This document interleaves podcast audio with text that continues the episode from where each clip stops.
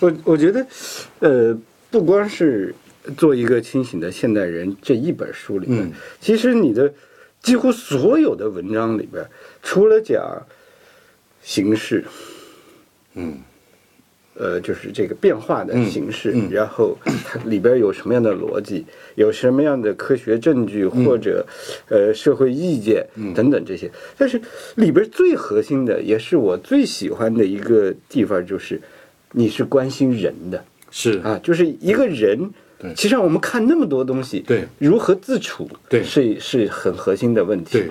啊，我我觉得，呃，因为现代社会人，他一方面享有了更多的权利、自由和活动的空间，比以前扩展多了，但他也会有自己的挺大的困扰，就是现代社会是一个比较强调个人自主性的，就我们讲什么本真的呃自我理想，就是我要我要过一个我自己想要的生活。成为我自己。成为我自己，我自己的意愿非常强，嗯，而且我愿意这件事情占的这个在生活当中，在决定生活选择的时候占的权重特别特别高了，比以往都高了。嗯，以前就是生活的人人人对自己好像没有那么强的。就自己的意愿这件事情，它是放在一个位置上，它是有的，但是没有一种至上的位置。那我们多多少少遵循风俗啊、习惯啊、传统啊、家族的这样一些规矩啊。因为那时候是差不多是一个等级社会，然后我们的活动空间都有限，我们自主性伸张的空间是有限的。那么到现在社会，我越来越重要，我自己的意愿越来越重要，我的情感、我的感受特别重要。但是呢，它同时带来了一个负担，就是你要个人负责。嗯，所以这里就会带来很多新的现象。这个现象在这个时代呢，也会有很多表现，对不对？对比如说，你看现在那个呃，我们我们现在的年轻人是自由恋爱，对不对？包办婚姻已经过去了。那自由恋爱的时候呢，那你选择一个呃对象，你父母是不是同意？以前是非常重要的。嗯，后来到了现代社会，从五四开始有新文化运动，到了解放之后，我们有男女平等什么，然后自由恋爱，就父母变得只是参考了。嗯，但是呢，你现在做这个决定的时候，在新的经济形势下，有的很有的很多年轻人，他们要买房啊什么，是需要父母来支持的。好，这里出现一个困局，就是说你要父母支持，但他们的意见你能够完全不顾吗？所以这里边又又受到一个说我要自由，我要自主性，但是我自己的责任呢要我完全承担，我承担不起的时候呢，我就要依依赖父母的支持，依赖父母支持呢，可能我的自主性会受到限制，就会出现很大的这样的问题。嗯，所以我觉得你去探讨这个问题呢，就是作为一种个体主义的文化，我认为它不光是西方的，嗯嗯，呃，它是它是古今的问题，主要。对，不是中国和西方的问题。现在全世界多多少少，它会都会有一种个人自主性，或者我们叫做个体主义的这样一种倾向出现。这个最早是在西方出现的对，可能跟罗马还有关系，对。吗？我我在写西方史纲的时候，嗯。呃，很很重要一个观点就是强调了个人主义的兴起，嗯嗯。是现代之所以为现代的最核心的指标之一。对对啊，这个可能是古时候可能都有一些元素。啊、希腊有它的理性主义，是。有它的这个斯多葛对个人平等的尊重，对。有基督教对个人灵魂的承认，对。啊，反正有很多元素。对。但是这这样一些元素，一直到现代的这个当口，被拧成一股绳儿，对。变成了一个强大的潮流。这个东西出来以后呢，呃，你说它对不对呢？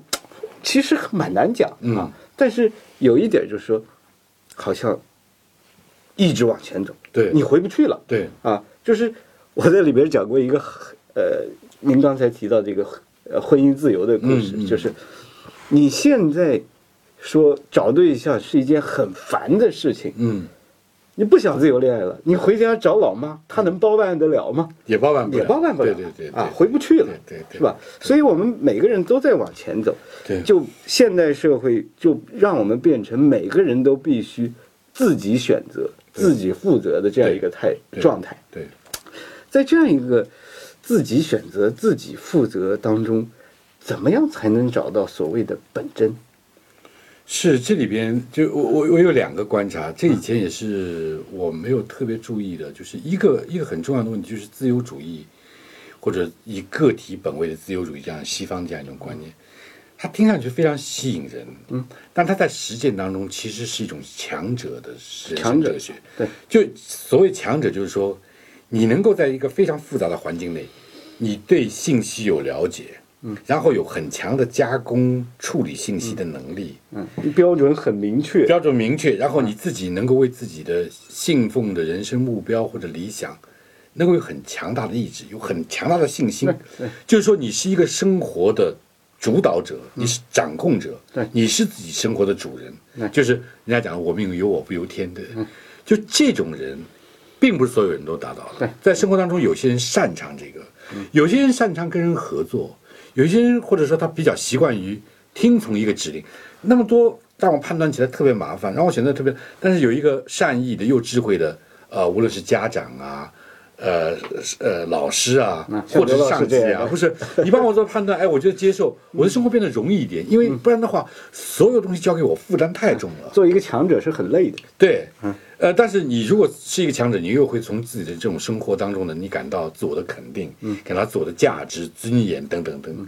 那么，所以当时我看西方的这样一种呃个体主义的这样一种文化呢，我我开始是对对他对社会的进步啊、推动啊有比较呃非常正面的一个评价。现在我有我还是比较正面的，我还是有点保保留，就是说这样一种文化或者这样一种价值观，它并不是。无差别的让所有的人受惠的，嗯，就是所所所有的人受益的，就是很它不能够惠及那些由于各种各样的原因，由于偶然的，比如说呃家庭的背景啊、出生地啊，甚至基因的，甚至基因啊、教育程度啊，他可能在这个复杂事件比较难掌握自己，就主导自己的那些人怎么办？对那些人，就是我觉得这样一个呃人生观，这样一种价值观，对他们。呃，也可能长期来看以后会好，但是至少在很多境情景当中，对他们是不够友好的，不够友善的。嗯，这是我，这是我觉得一个一个观察。另外一个，你谈到什么叫本真理想，也是我认为在现在这个时代，搞清楚自己是件特别麻烦的事情。是。因为人是，他不是一个石头，一个所谓。存在主义讲的自在之在，就是说你是你的本质是凝固的，你是在变化的，嗯，你是在这个环境过程中，你在不断的生成、不断的展开，嗯，但由于环境变得非常复杂，就个人的那个所谓同一性啊，嗯，它不不那么稳定，对，所以你想什么是真的自己？嗯，那么昨天的自己好像就不是真的自己，就经很容易就是会否认过去，嗯，所以他处在一种高度的这个动荡变化之中。这一时的本真性呢，变成了一个一个蛮挑战的问题。是，就是我读你的书的时候啊，觉得得到了知识的享受，那是很本真的。对，嗯，呃，我和夫人去看一场哪怕没什么呃知识含量的电影，哈哈一乐了。嗯，我认为那也很也很本真，对对吧？就是人得到这样一个呃自己肯认自己的，而且。说给别人听，任何一个嗯呃冷静的旁观者听起来也觉得，嗯，这个事情不错。其实这样的场景蛮多的，那都是真正的我们。对啊，那这个就涉及到您特别擅长的就是微博。嗯，其实诸神之争在每个人寻找本真自我的时候都是发生的。对啊，每一个神实际上都可以通过不同的渠道让你觉得啊，这个状态很好。但是他们好像很多时候不兼容，对，放不到一起，对。啊，这个是，反正对于你我这个愿意整天猫在书房里的人来说，并不是特别困难啊，有的时候也很困难。嗯，那到底是在直播镜头前的你更本真，还是书房前爬格子的？所以这个这个是一个哲学问题。最后你要把所有的自我，嗯。呃，一个是时间维度上的，一个是你自己结构当中，比如说你有这个偏好、那个偏好、这个愿望、那个愿望，嗯，你要把它整合起来，你需要一个故事，嗯嗯，你需要把自己讲通，就是哪些是你更优先的，嗯，哪些是比较次要的，你究竟看重什么？这个问题其实有两个面向，一个是在一般意义上，你说我是比较重视呃一个人能够呃自己啊，像我们安静的求知，来思考这样的生这样的一种生活。但是有的时候在具体情景下，你的你的优先性又会重排的，嗯，所以就是把自己的故事讲成一个完整的。能够整合自己的这样一个状态，嗯，是非常不容易的，是是一个挑战。是，嗯，在这个过程当中，其实每个人，呃，享受本真的时候，可能都并不一定自觉。对，啊，有些时候觉得舒服了就划拉过去了。对，但是他会他会有矛盾。我我我在我在我马上要跟一个。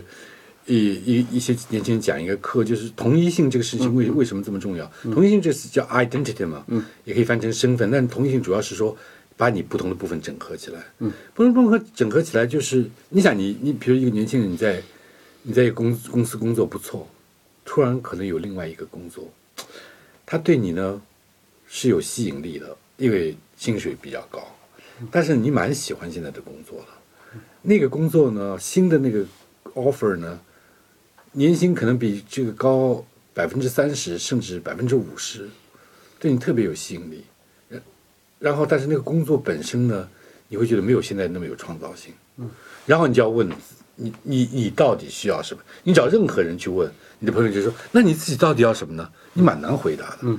这时候你就要需要澄清自己：我到底是为了有一个更好的、方便的物质生活，能够有更多的这个。呃，消费能力，嗯，还是说我能够有投入到一个工作中，能够发挥自己的创造力，嗯，哪个东西是我真正需要的？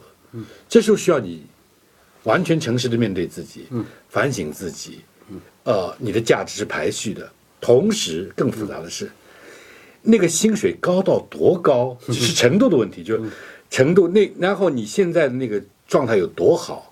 以后的那个生活可能对你的以后那个工作对你的那个呃创造性可能会有一定的限制约束，它的程度怎么样？所以不仅是类别之间的比较，嗯，还有程度之间的东西，所以这就需要你有很强大的能够处理这些多个变量的能力。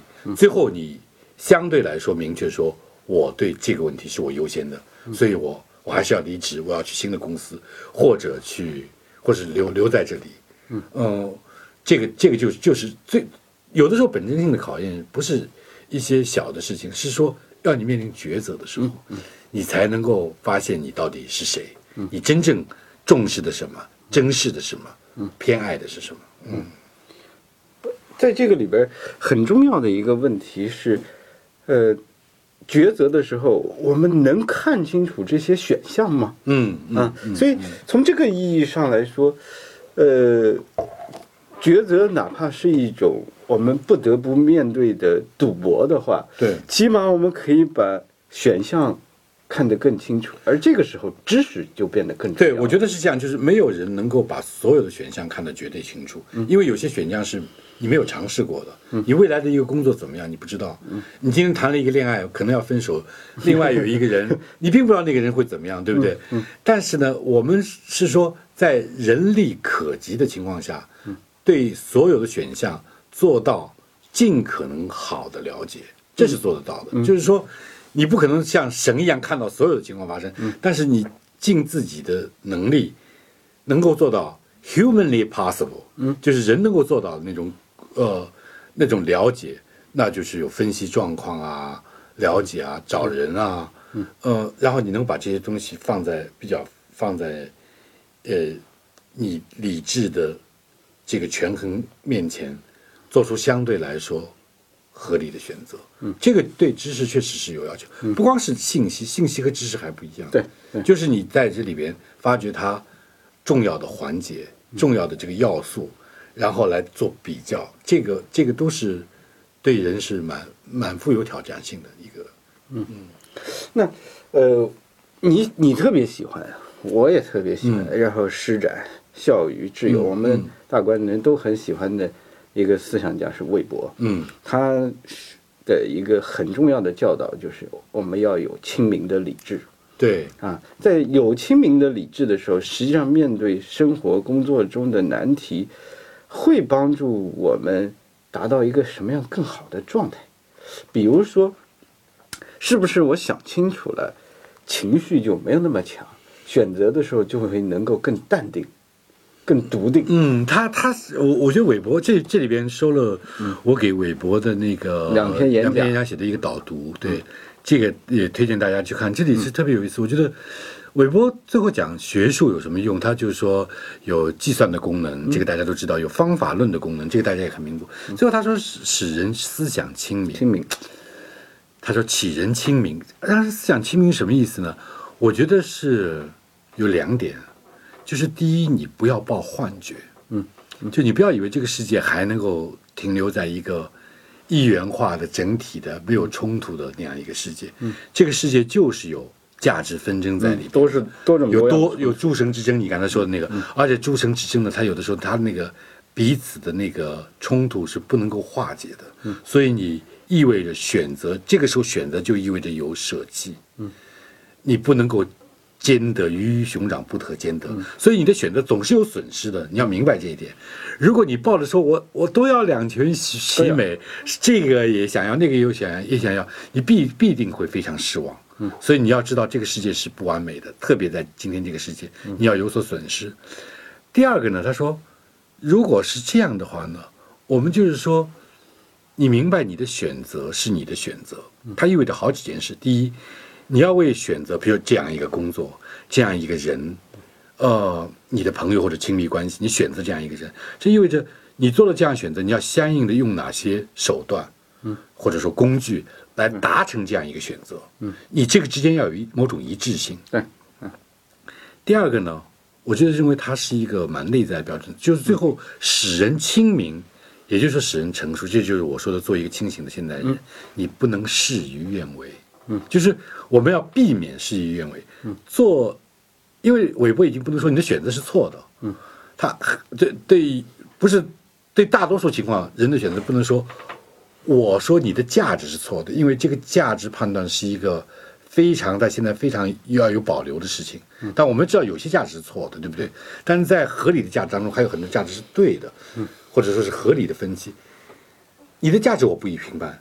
但是，如果你的生活当中，你为实现这个目标、达成这个价值，最后你是你是事与愿违了，那就是一个挖个坑把自己埋。对，就是你 按照你自己内在一致性标准，比如说我要做一个高尚的人，最后你做了一个非常自己都看不起自己的人，道德上努力一半天变成了自己最讨厌的那种人。对，你说我我其实什么都不管，我就是要做一个很富有的人，结果你一贫如洗，最后你你所有的投资或者所有的生意都失败了。这个就就是事与愿违，事与愿违本身是一个很好的判断，因为它不是强加给你的一个标准，是按照你自己的目标一个内在的标准。那么，做一个清醒的现代人，我觉得韦伯讲的，呃，一个清明的理智，是让你明白：第一，这个世界上没有那么多两全其美的选择，你要清醒，所以不必要抱幻觉。因为幻觉的另一面就是狂热，嗯，就你有了狂热，就会有幻灭，对不对？幻觉经常是跟狂热在一起，对，这是一层意思。第二个就是你要，你要明白你的目的和手段之间的关联，让他们达成一致，否则你去用用力过猛的那些事情，结果恰恰导致了事与愿违，那你就是一个不成熟的人，或者是一个不清醒的人。嗯，就是像我们，呃，明确有。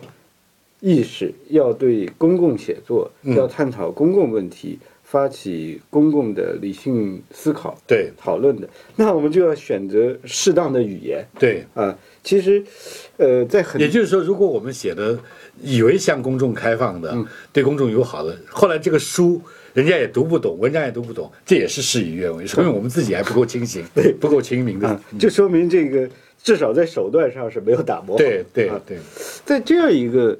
呃，公众写作的过程当中，其实呃有一些学术上的困难，嗯，还是蛮挑战的。是啊，就是因为我们如果动用术语的时候，它的信息量实际上是非常高的。嗯呃，我一讲出这个词儿，我懂你也懂，好，我们就省去一千字，对对就完事儿了。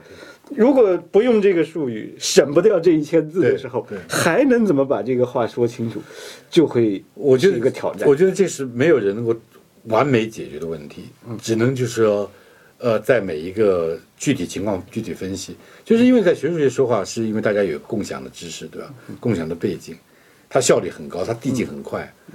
那么呢，在在对公共写作的时候，你有一点麻烦是说，其实公众也并不是一个人一种人，他们的教育程度，他们对有一个某个特定的课题的这个理解，也不是同一种水平的。嗯嗯，你做一些背景的铺垫和铺陈，呃，可能对于有些读者他是非常重要的。嗯，有些读者是不必要嘛，这个谁不知道呢？嗯所以你就你你你你这里边有一个自己猜测的公众，或者说呃读者，取他一个什么中位数或者平均值，你就这样写。那有的人会觉得浅一点，有的人会觉得深一点，你要掌握好这个尺度，是，这是蛮难的事情，我觉得。嗯嗯。所以我我也在试，啊，嗯。啊就是呃，罗马史纲无论是从这个选题，然后主线，还是行文，嗯，甚至设置的难度，跟西方史纲都拉开一大截。对我我希望这个是更深入一些，对吧？对对。就其实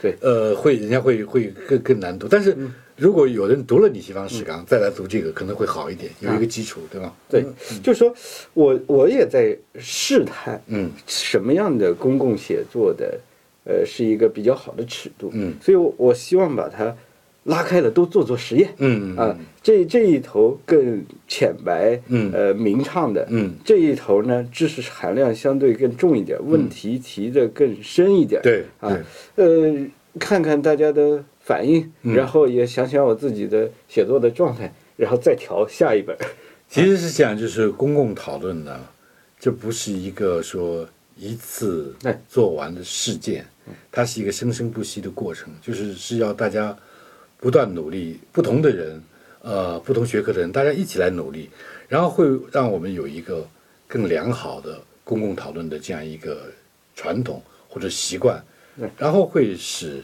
大家更多的对话，更多的商量，而不是像现在有的时候我们讲说那种互怼啊、互喷。互喷啊，这个东西可能挺过瘾的，但是就不太有营养，嗯，知识上也不太有影响，也不促进我们的这个共同体的呃凝聚和团结，嗯，因为呃人的生活都是共同的生活嘛，嗯。我们要彼此生活在一起，而且你注定了在这个时代一定要会遇到，一定会跟你并不那么喜欢，并不那么欣赏，甚至有的时候还有点讨厌的人，呃呃相处。但这就是我们生生活的现实，我们要我们要面对这个东西，要要要是要应对这个问题。你说的讨厌，其实呃，我们大观的兄弟里面，施展就蛮讨厌的，是吧？嗯啊，因为他说的，在我们开会的时候说的话，就是最绕的、嗯最麻烦的，嗯嗯呃需要我翻译的，对呃这样一个状态。嗯就是我，但是我们大观有一个好，就是。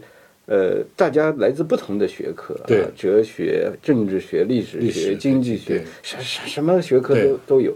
我们都是尝试着把自己的这个学科独门武器都拿出来，因为对方都是高手啊，嗯。对吧？这样一个呃多学科之间的相互穿插，嗯。相互不仅是求得对方的理解，嗯。甚至是要主动的，我们一起推进一些呃研究，哎，会会把这样一个呃高难的东西，去力图变得亲民小畅。对啊，我觉得这个是大观这几年，我觉得是有一个突破，因为我们在一起差不多十多年了吧，嗯，十二年。呃，了，十二年了。嗯，然后以前呢是做一些比较专深的研究，嗯，现在呢我们也一起做课啊什么的，商量做像。施展的破解呀、对啊。笑语的技术与文明啊，对对。啊，呃还有永金的分身，分身对。啊，都出来了。都出来，就像公共写作，还还还在就是在有一些地方开始准备做课程啊什么这些，嗯，我觉得这样一种努力也是大家一起从各个不同的学科来看，嗯，来来讨论的。我觉得这个已经成为我们一个传统。我觉得可能还有很多学术的知识人，他们也有共同点，在这样做。然后呢，我们希望这样一种方式呢，变成大家不是专业人士，你在日常生活当中讨论的时候，就是能够从对方这里看到新的启发。嗯，这里我就说，我们如果时间差不多的话，我们我我我我如果愿意用这样一个话做我我自己的这个结束语，就我想起小时候，一个老师问我一个问题，他说，他说你你有一个苹果，我有一个苹果，我们俩换一换，你有几个？我有几个？他说：“我说你还是一个，我是一个。”他说：“他说我有一个想法，你也有一个想法，我们把这个想法交换了一个。你有几个？我有几个？”我说：“我就有两个想法。”他说：“不对，你有的比两个想法加起来还要多。我也是。”嗯，哦，我突然就觉得，那大概我十多岁吧。嗯，我就觉得 amazing，这个这个给我一个很大的启发。大家没有任何损失。嗯，然后就是没有代价的增益了。嗯，但后来等到我成年的时候，我又知道。两个想法，就是我以前有个想法，你有一个想法，我们加起来，然后我获得的比两个想法还要多。这件事情不是自动会发生的，嗯，它是需要你有足够的胸怀、开放，然后去思考，嗯，最后你会变得更丰富。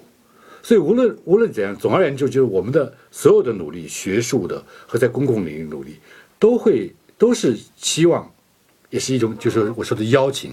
我们的公共文化能够变得更丰富，我们每个人能够变得更具反思能力，更善于对话，形成一种越来越好的一种公共文化。嗯，这是我的，呃，自己的心愿，也是自己在为要求自己或者希望自己为这样一个愿景吧尽绵薄之力。这是我的这个结束语了。你接着说。嗯好，谢谢秦哥。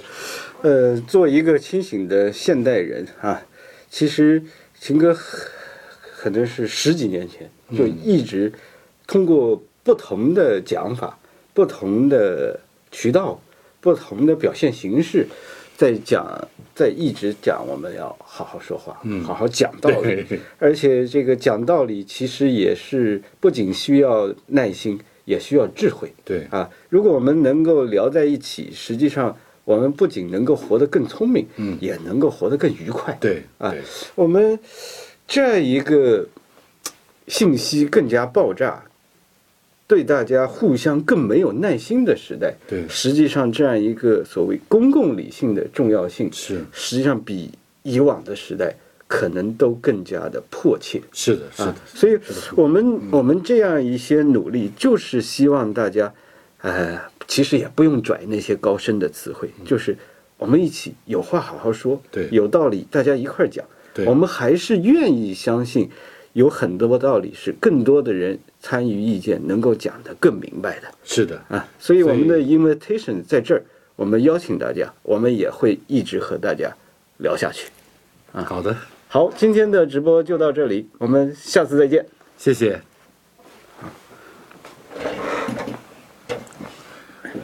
好，好的，我们今天就到这里。好的，我们今天的直播就到这里，我们还会和大家找不同的机会聊下去。谢谢，再见，再见。嗯。